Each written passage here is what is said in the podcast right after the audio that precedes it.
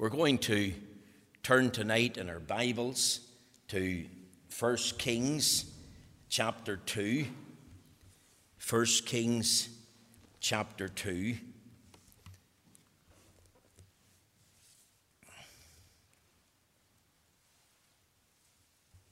We're going to read the first 12 verses together. Let's hear the word of God.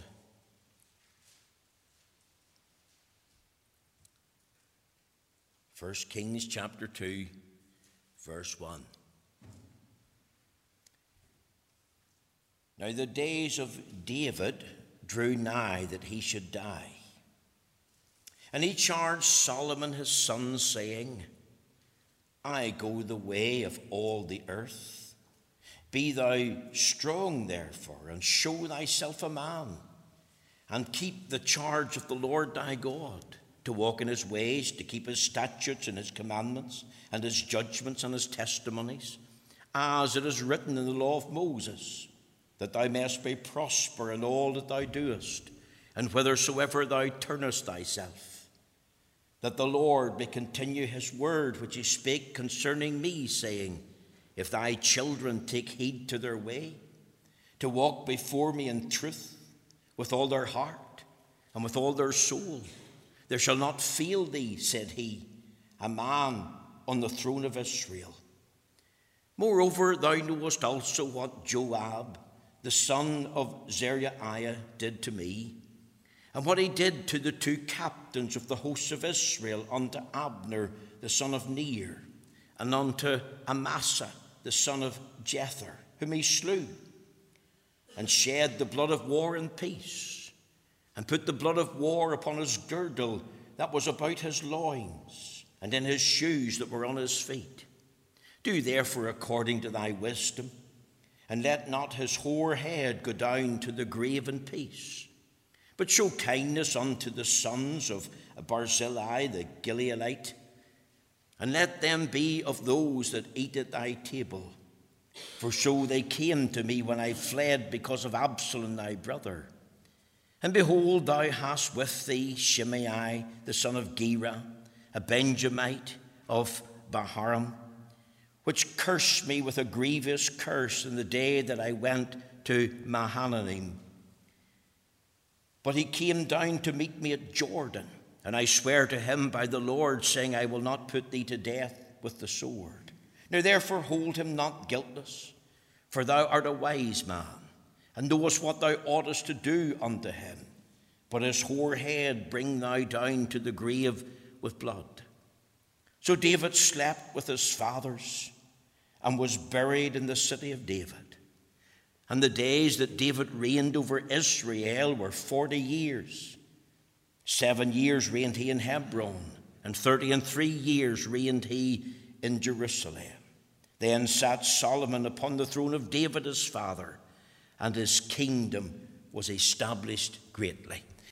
Now, my text tonight is taken from 1 Kings chapter 2, uh, verses 1 and 2, and verse um, 10 and 11. My theme tonight I've entitled The Death and Burial of a Great Monarch. You see, according to 1 Kings chapter 1, verse 2, or chapter 2, verse 1, rather, King David is about to die. His days on earth are coming to an end. His life reign will soon be over. Remember, he's known in the Bible as the son of Jesse, the shepherd boy whom God chose and anointed to be king, a brother to seven boys and two sisters, the champion who slew Goliath the one who was hated by King Saul, the one who was hunted like a wild animal in the Judean wilderness by Saul, the one who led a civil war in Israel for seven long years, the one who became a father, uh, the one who sinned greatly against the Lord with Bathsheba. The one who ruled Israel for 40 years. This is what the Bible tells us. And the days that David reigned over Israel were 40 years, seven in Hebron, 33 from Jerusalem, the, the royal city. Now he is 70 years of age. Now he is dying. His son Solomon's by his bedside. He has been already announced as the heir and successor. He's been appointed heir to the throne by David. Very soon, David is going to die and leave this world. And upon his death, the palace in Jerusalem would be plunged into mourning.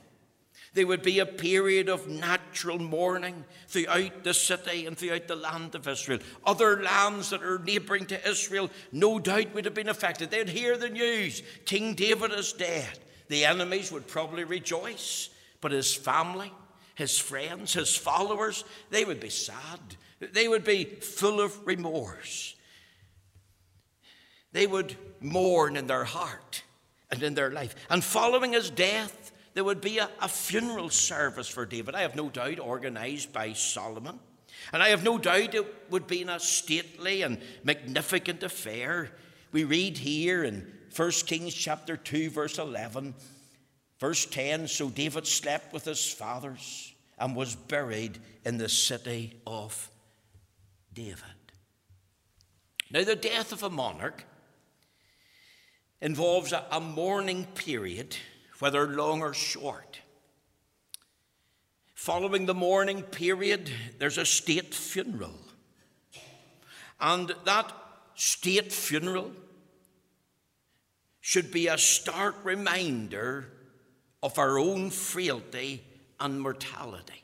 Remember, death is the inevitable reality for every single person. The reality of death is driven home because the Bible records Christ died for our sins according to the scriptures. And that brings us to the horrible, cruel, brutal death of Roman crucifixion.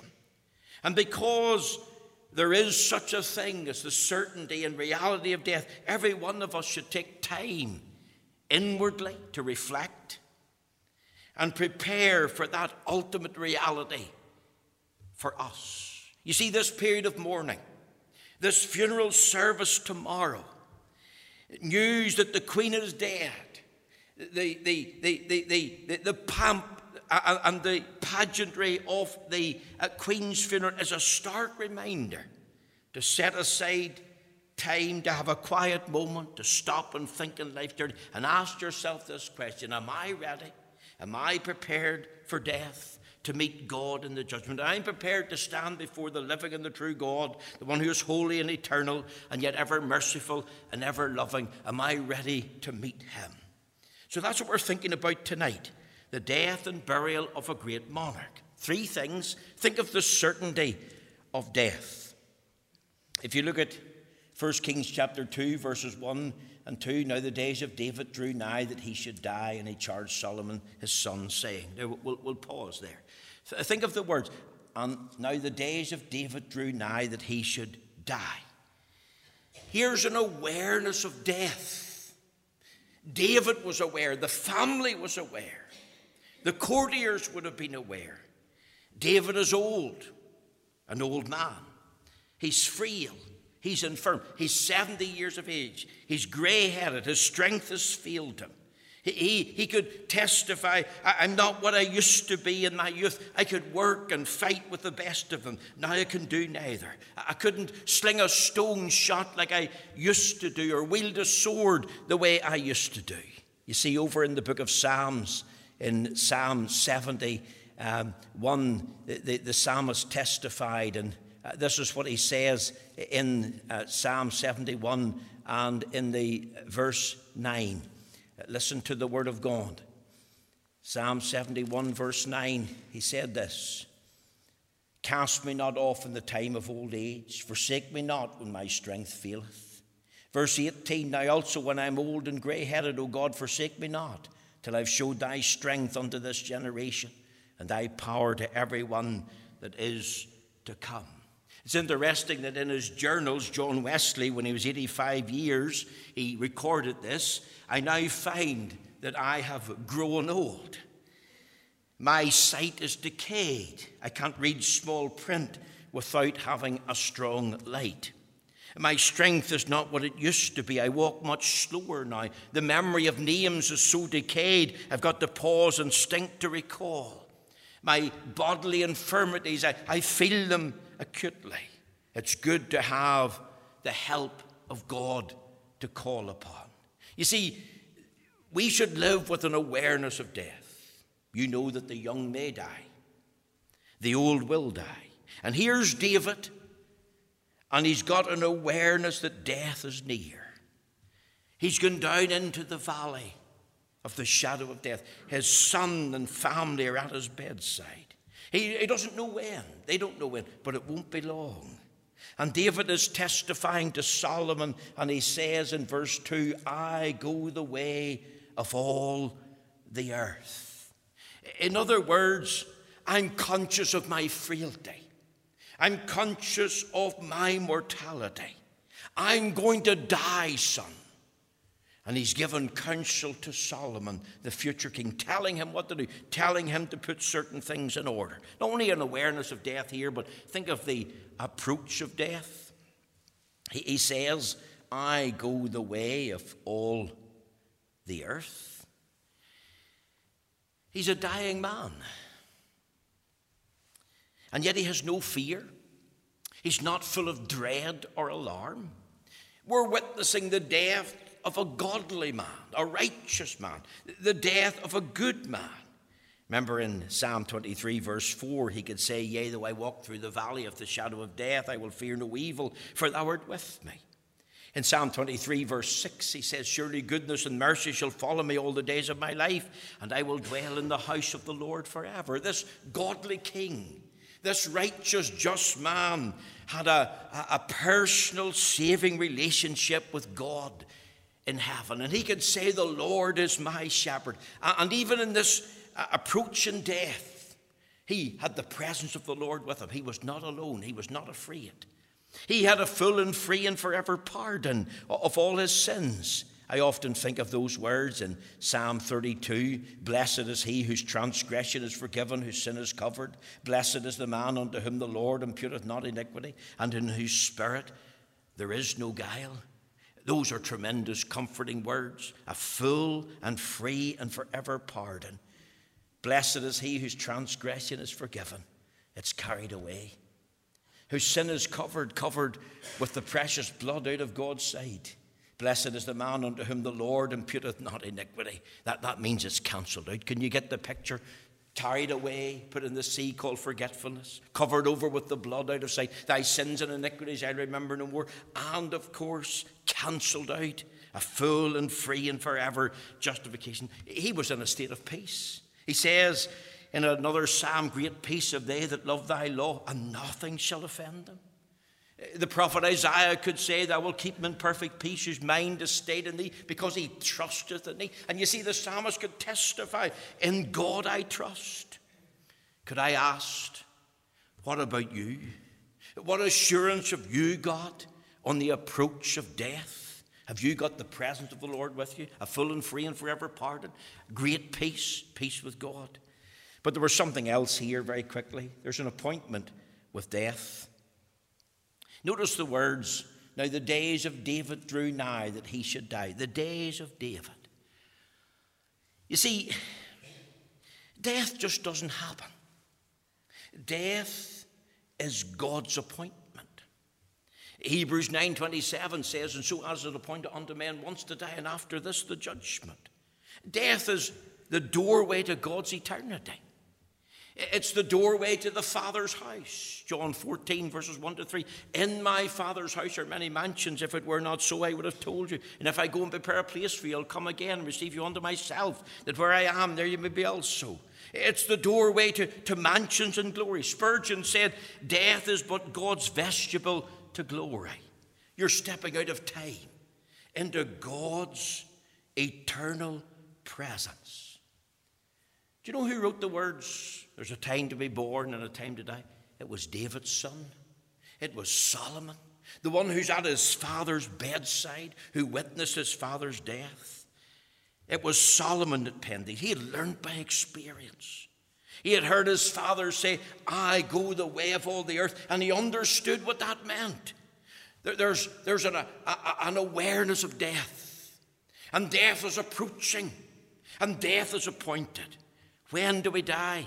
It's by God's appointment. If you link it up in Psalm 90, remember the psalmist himself. Think of the prayer of Moses in Psalm 90. It says in verse 10 The days of our years are threescore years and ten. And if by reason of strength they be fourscore years, yet is their strength labour and sorrow, for it is soon cut off, and we fly away. Some get 70, some are 80. Some are like Queen Elizabeth, they get 96. Others die in childhood. Others die in their youth. Certain individuals die in middle years. When do they die? By God's appointment. Where do they die?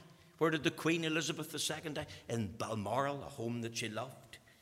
That was by God's appointment. That, that was by providential design. Where did King David die? Well, he died in Jerusalem and the royal palace, in, in the city of kings.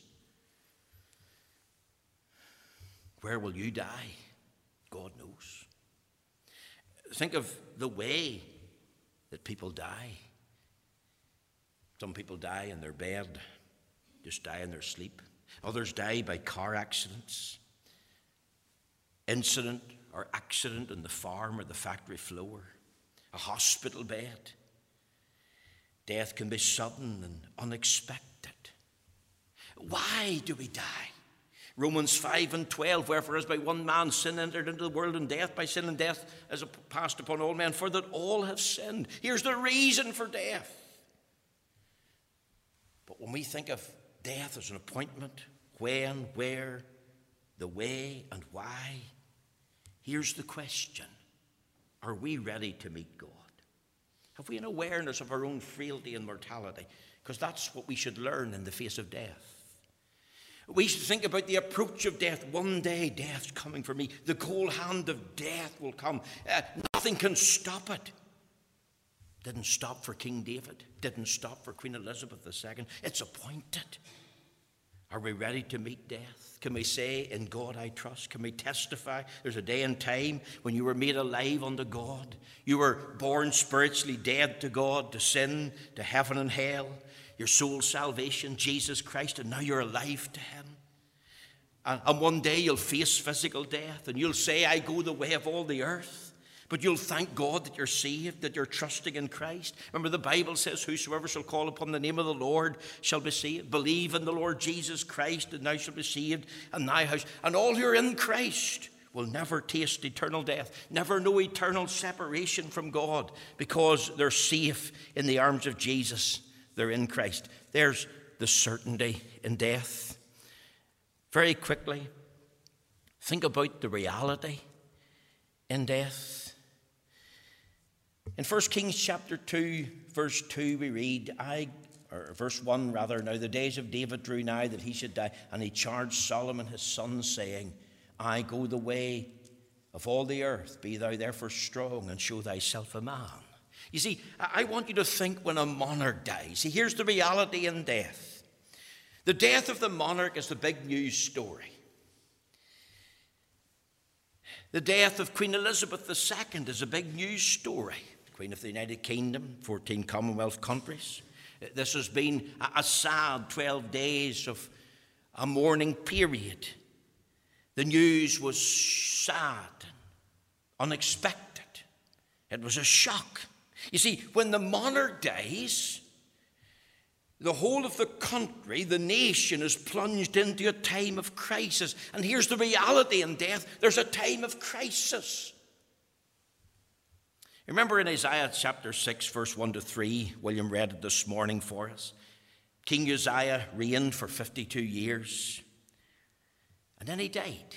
We read, In the year that King Uzziah died, I saw also the Lord. And you think of the people of God when King Uzziah died, citizens who lived during the reign of King Uzziah, they were plunged into mourning. There was evident sadness a godly king. He died. He had reigned a long time. He wasn't perfect, he wasn't sinless. But he chalked up some great successes during his life. The throne was empty. People were asking who's going to succeed him. There's going to be big changes. There might have been worry and, uh, and despair about the future, but there was a time of mourning, a time of outpouring of grief from the royal house spread out across the country. And haven't we witnessed that and seen that? Think of the Hillsborough Castle, the Queen's official residence the laying of flowers, the people going there to see and to mourn. We have seen people gathering at the War Memorial. with a service herself yesterday in Tandragee. We're thinking of a wreath laying service there and other places. I visited the corner of Crimea Street off the Shankill Road, and there's a beautiful wall memorial there for Queen Elizabeth II. There's loads of flowers, there's cards. I was disappointed, I have to be honest. There was writing on the wall. Many of those little inscriptions on the wall said RIP, and I was thinking, RIP? Well, that's a prayer. May he begin to rest in peace. Is it biblical? And the answer is no, it's not. It's not used in the Bible. It's used by Roman Catholicism and other Anglicans. And I hear when people die so many unbiblical comments. She's an angel now.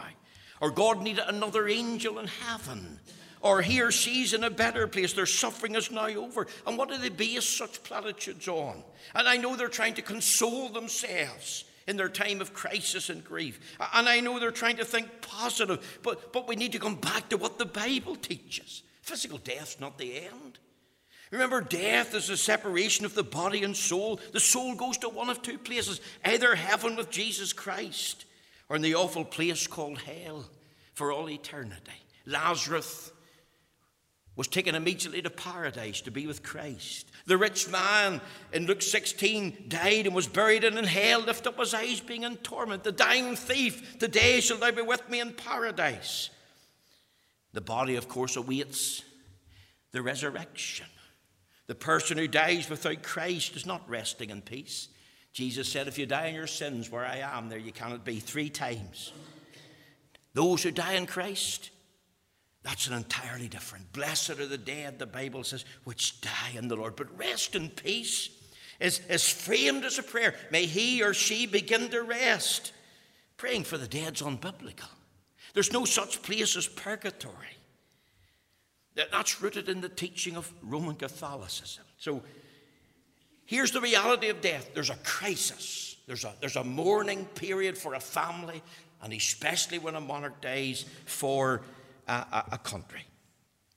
But I want you to think of something else in death. Not only is there a crisis, but there's a comfort. And what's our comfort? Well, if we think of Uzziah being in the house of God in the temple, he says, In the year that King Uzziah died, I saw also the Lord high and lifted up, and his train filled the temple. You see, when the earthly king died, then the prophet of God went into the house of God and got his eyes on the Lord of glory. He was reminded that God is still in the throne. He, he, he saw one who was an everlasting king. He didn't turn his back on the Lord. He didn't turn to other things. No, he went into the house of God seeking the Lord, and he saw the Lord high and lifted up, the one who is eternal in his control over the nations. Is not the great comfort of the gospel to get our eyes on the Lord? To think of Jesus Christ, Son of God, Savior of the world, who's King of kings and Lord of lords now? Didn't Queen Elizabeth I put the Lord first in her life? She talked about the birth of Christ, the life of Christ, the teaching of Christ, the death of Christ, the resurrection, the second coming of Christ. This was a framework for her life. And here's Isaiah, and he's mourning. And he's in the temple, the house of God, the place of worship, and he sees Christ on the throne. He sees heaven's King, eternal and enduring. And in our mourning, we must turn to Christ in the throne. You see, we have to point men to Christ because Christ is our comfort in life and in death. We have got to assure people that the presence of the King is with us in his sovereign rule. Oh, there's a need today to turn to Him. In a time of national grief, what do we do? We, we should turn to the Lord. I believe our United Kingdom needs the light and liberty of the gospel. In Romans 5 and 8, we read, But God commended his love toward us, and while we were yet sinners, Christ died for us. John 3 and 16, For God so loved the world that he gave his only begotten Son, that whosoever believeth in him should not perish, but have everlasting life. We need to learn Jesus reigns, Jesus saves, Jesus keeps, and that will involve acknowledging past sins. That will involve repentance and giving our heart and life to Him because we've broken our, His law. That, that'll involve humbling ourselves. And oh, how this United Kingdom and its people need to humble themselves before the Lord. And in this time of crisis, get this comforting truth into our heart I saw also the Lord.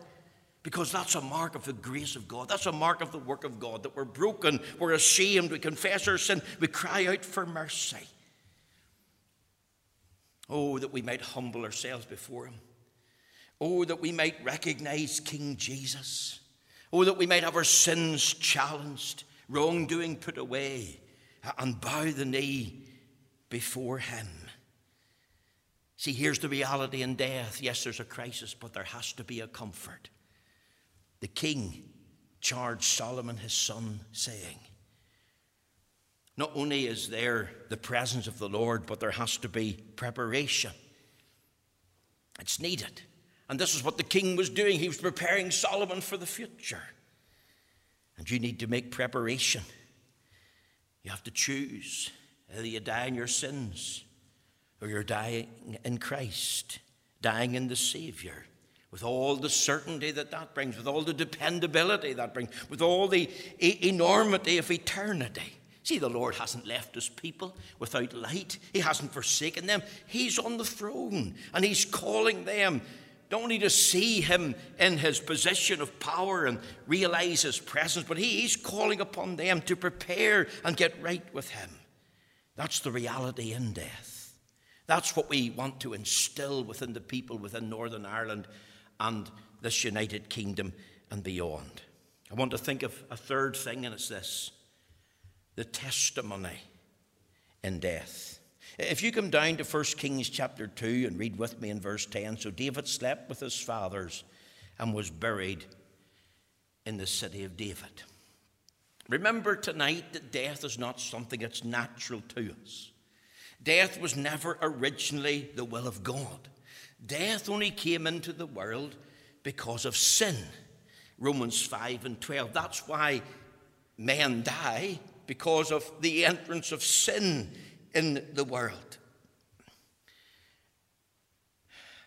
And we read here of David and his death. So David slept with his fathers. What does that mean? It means David died. It means that David's soul left the body. Man dieth, wasteth away, and giveth up the ghost. And where is he? Solomon or Job asked. See, death is not the end of life, life continues. The soul departs the body and goes into the immediate presence of the Lord. Uh, but the body goes to the place of burial to await the resurrection. David said, I go the way of all the earth, meaning I'm going to die. And what happened to David? So David slept with his fathers and was buried in the city of David. Remember, dealing with the death of a godly king. A, a king who died at peace with God, a, a, king who died in Christ, a king who left a clear testimony. He, he had no regrets. I believe it was obvious and plain. David had repented of his sin, he'd got right with the Lord. There was no ambiguity here. He was in a right relationship with the Lord. For we read in the scriptures, so David slept with his fathers and was buried in the city of David. In other words, he, he followed in the same path.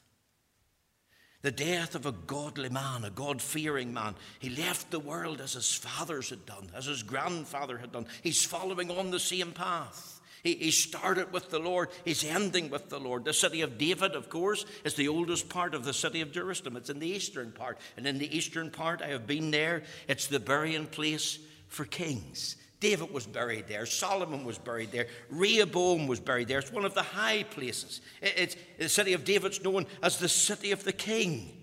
And no vile person, no contemptible person is buried there. David remembers a man after God's own heart. Ecclesiastes 12 and 5 says, Man goeth to his long home, and mourners go about the streets. Note the order. Man goeth to his long home. In other words, man dies. And before the funeral, the man's already in his final abode. He's gone to the long house. He's gone to the Father's house as far as his soul and spirit is concerned. He's already received his heavenly abode. He's at the eternal home. His body awaits the resurrection on the day that body and soul will be reunited. You see, let me make this clear as we finish. For many, there's a difference in life because all people don't live alike. There's godly people and there's ungodly. There's righteous and unrighteous. There's those that are saved and those that are not. There's a difference also in death.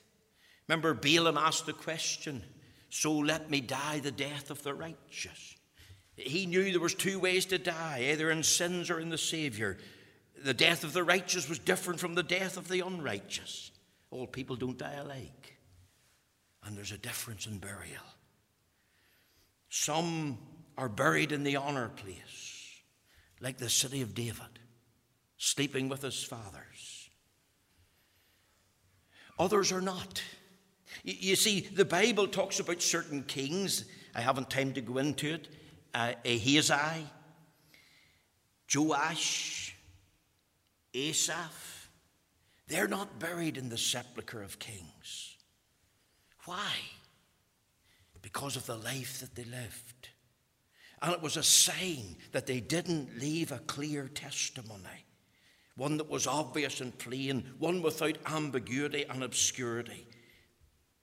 And they weren't buried in the sepulchre. They were buried, but not in the sepulchre. It's as if to make a difference, even in burial, between those that are truly righteous and godly and those that are not. Here's the testimony in death.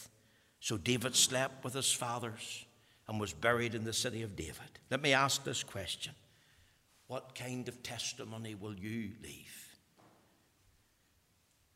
when your time comes? to depart this scene of time.